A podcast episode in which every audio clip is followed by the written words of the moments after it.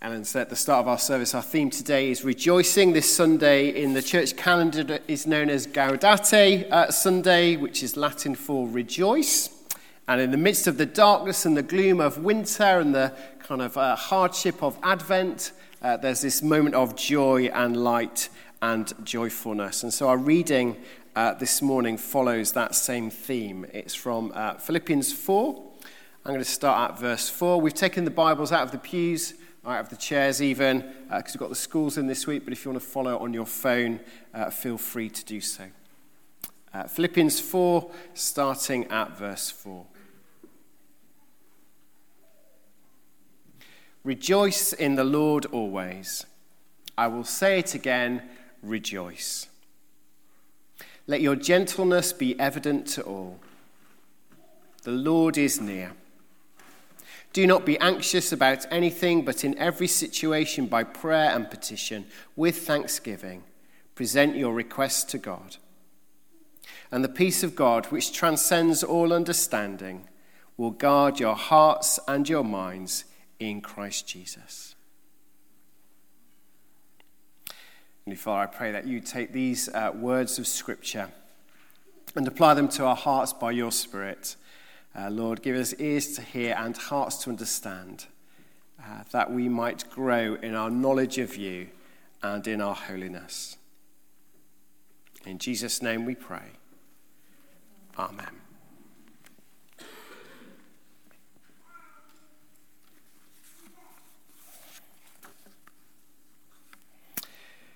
Uh, book of uh, Philippians is called that because it was written to the church in Philippi.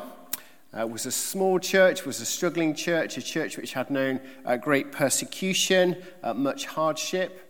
And it's written by the Apostle Paul, um, who is writing from prison. And so he's been imprisoned for his faith, imprisoned for his testimony about Jesus. And he's worried about his church. Um, quite often, several times throughout the uh, book of uh, Philippians, the phrase uh, stand firm or hold on uh, comes up several times. And it appears that what's happened is that people are starting to uh, drift away. People are starting to uh, fall away. They're finding it too hard to be a Christian. And so, to those who are struggling in their discipleship, who are reconsidering their commitment, uh, Paul writes from prison to encourage them, exhort them, and uh, tell them to hold on, to stand firm. And so he gives them these words of encouragement. I just want to briefly look at four uh, words of encouragement that there are in that passage for us today. The first and most obvious one is the first instruction that he gives. Rejoice in the Lord always. Again, I will say, rejoice. So important, he repeats himself. The first thing he says to this church who are fearful, this church who are struggling, this church that are drifting off, is rejoice in the Lord. Uh, specifically, rejoice in the Lord. It's not that they are to rejoice in spite of their circumstances. It's not even that they are to rejoice uh, through gritted teeth. It's that they are to rejoice in the Lord. They're to rejoice in the goodness that is found in God. They're to rejoice in his blessing. The writer to the Hebrews was writing to a church which was undergoing the same trials and tribulations. He too is writing to uh, encourage them. And he has a similar message. Hebrews 3, verse 1. Fix your thoughts upon Jesus. Hebrews 12, verse 2. Fix your eyes upon Jesus. They're to rejoice, but their rejoicing is to be focused, and it's to be focused in the person of Christ, on the Lord uh, Jesus Christ. And it's only in looking to God that we can truly uh, rejoice. The road we travel may be difficult, it might even be distressing at times. But we can look to God, and as we look to God, we can rejoice in Him. For He is good, and He is kind, and He is merciful, and He is forgiving.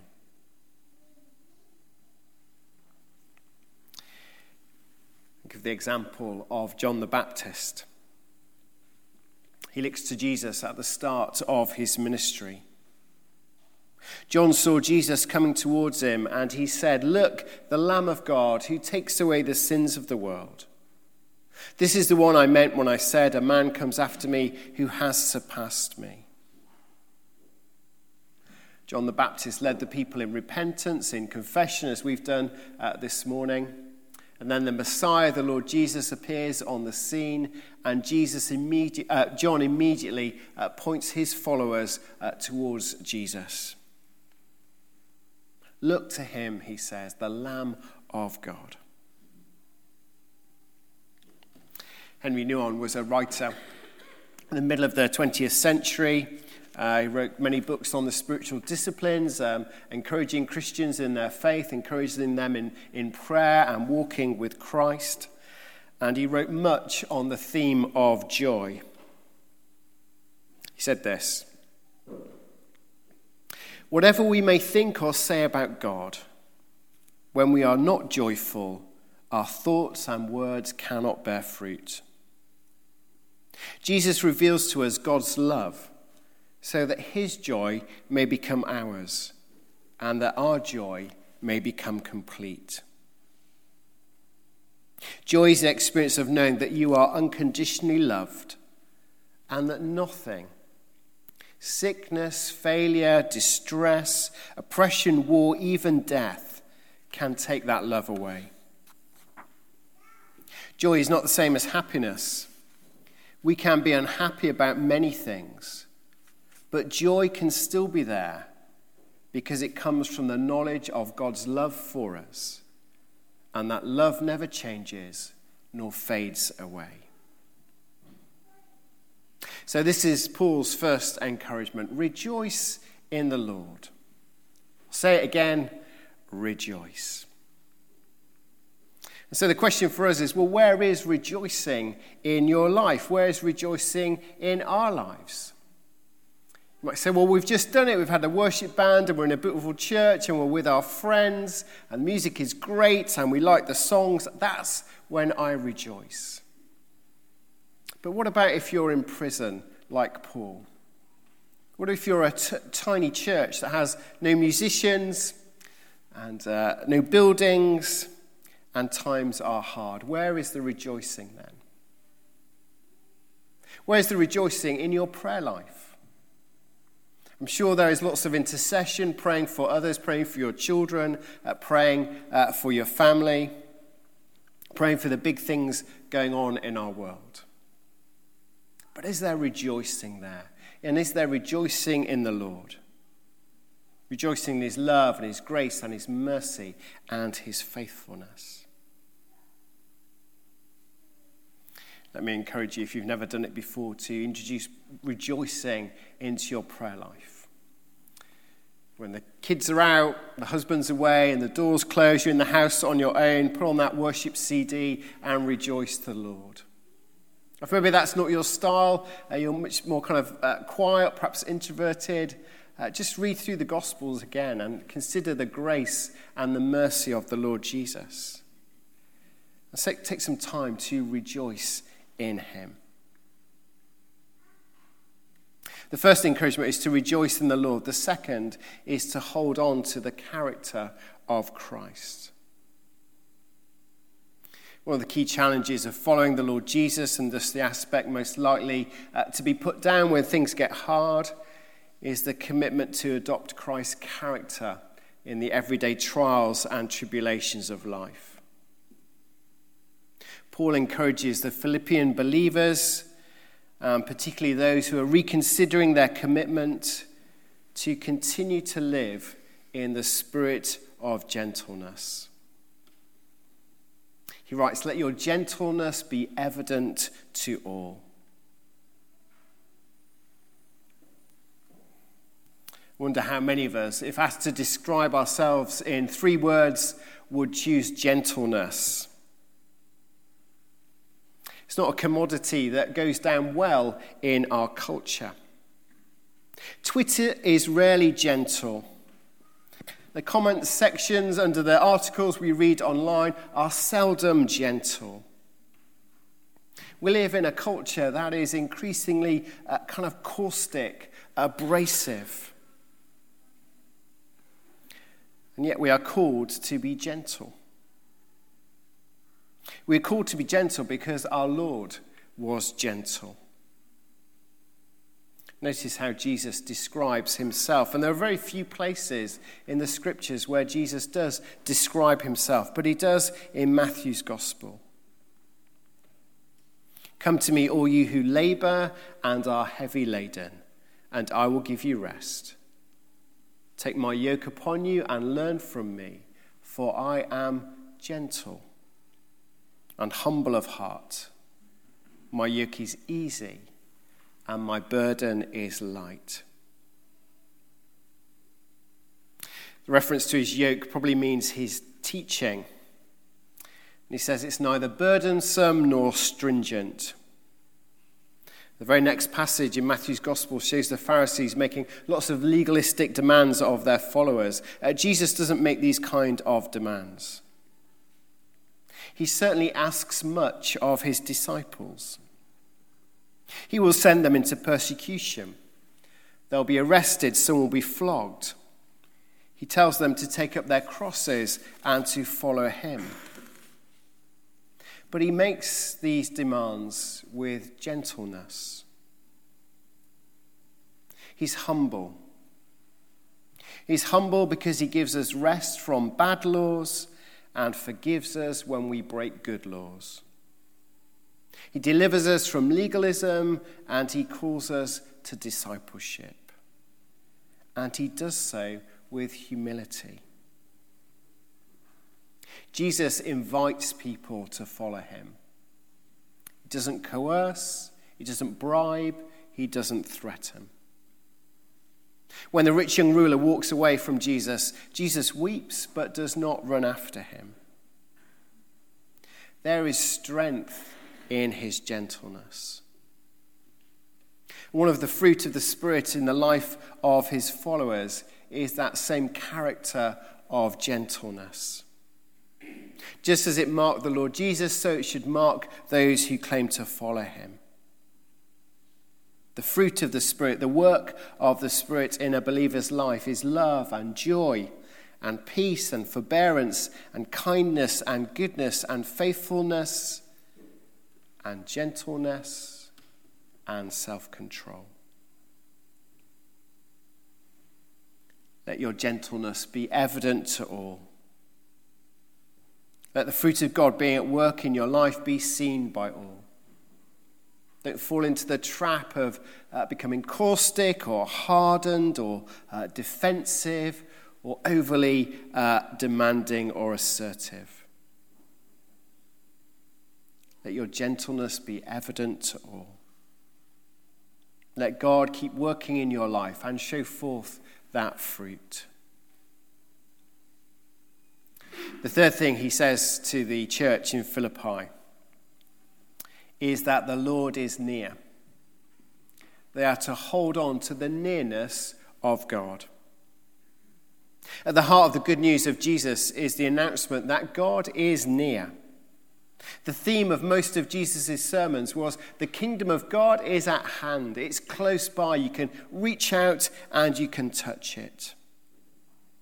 God is not distant or aloof.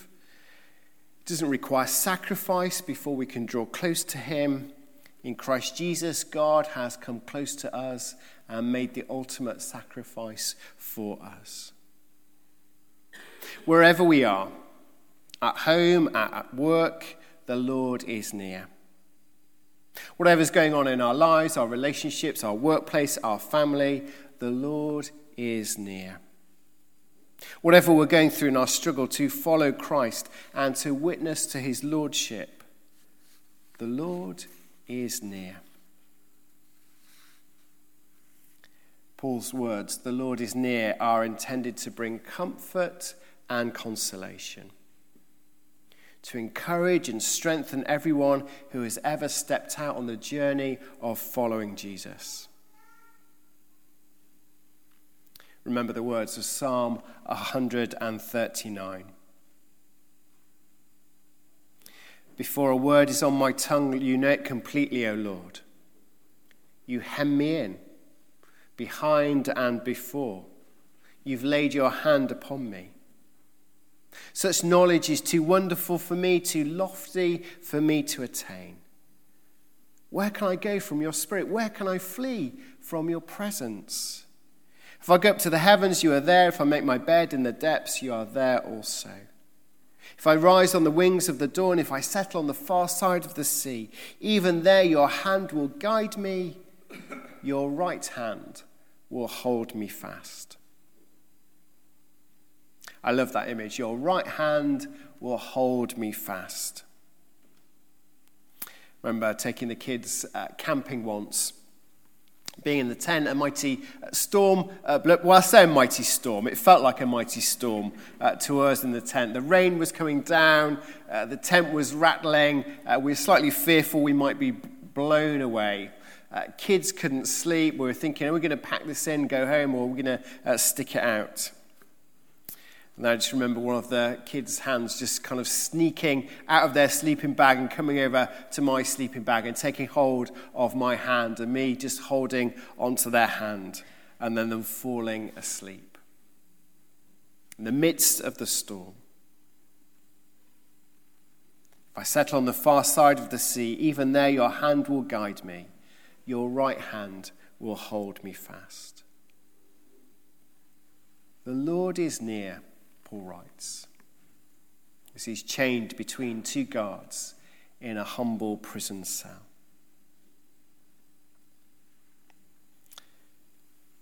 Four words of encouragement. The first, rejoice in the Lord. The second, let your gentleness be evident to all. The third, remember the Lord is near. And the fourth, pray with thankfulness. Do not be anxious about anything, but in every situation, by prayer and petition with thanksgiving, present your requests to God. There is an invitation here. An invitation, not a command.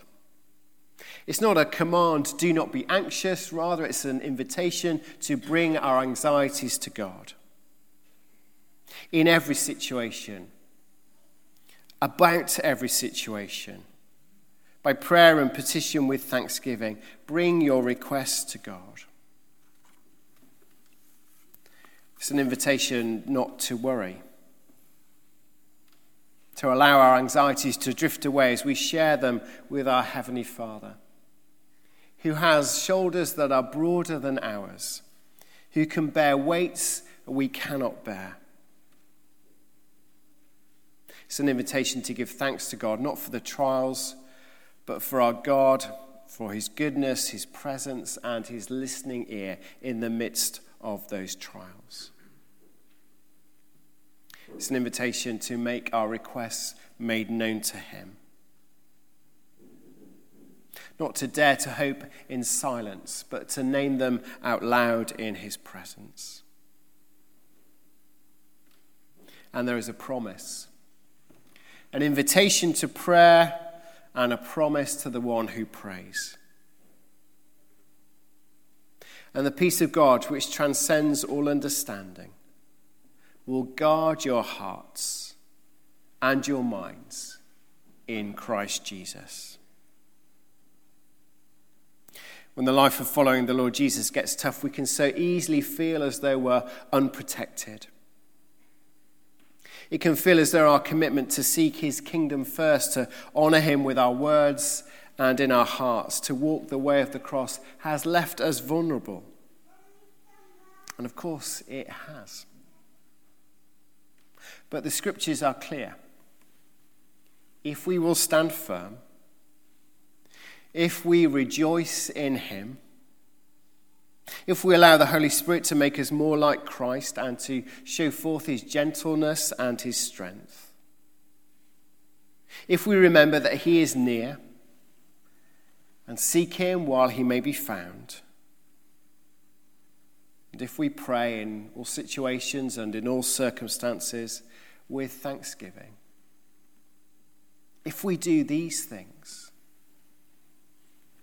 then the wonderful, the mysterious peace of God will guard and keep safe and protect our hearts and our minds. In the name of Christ, Amen.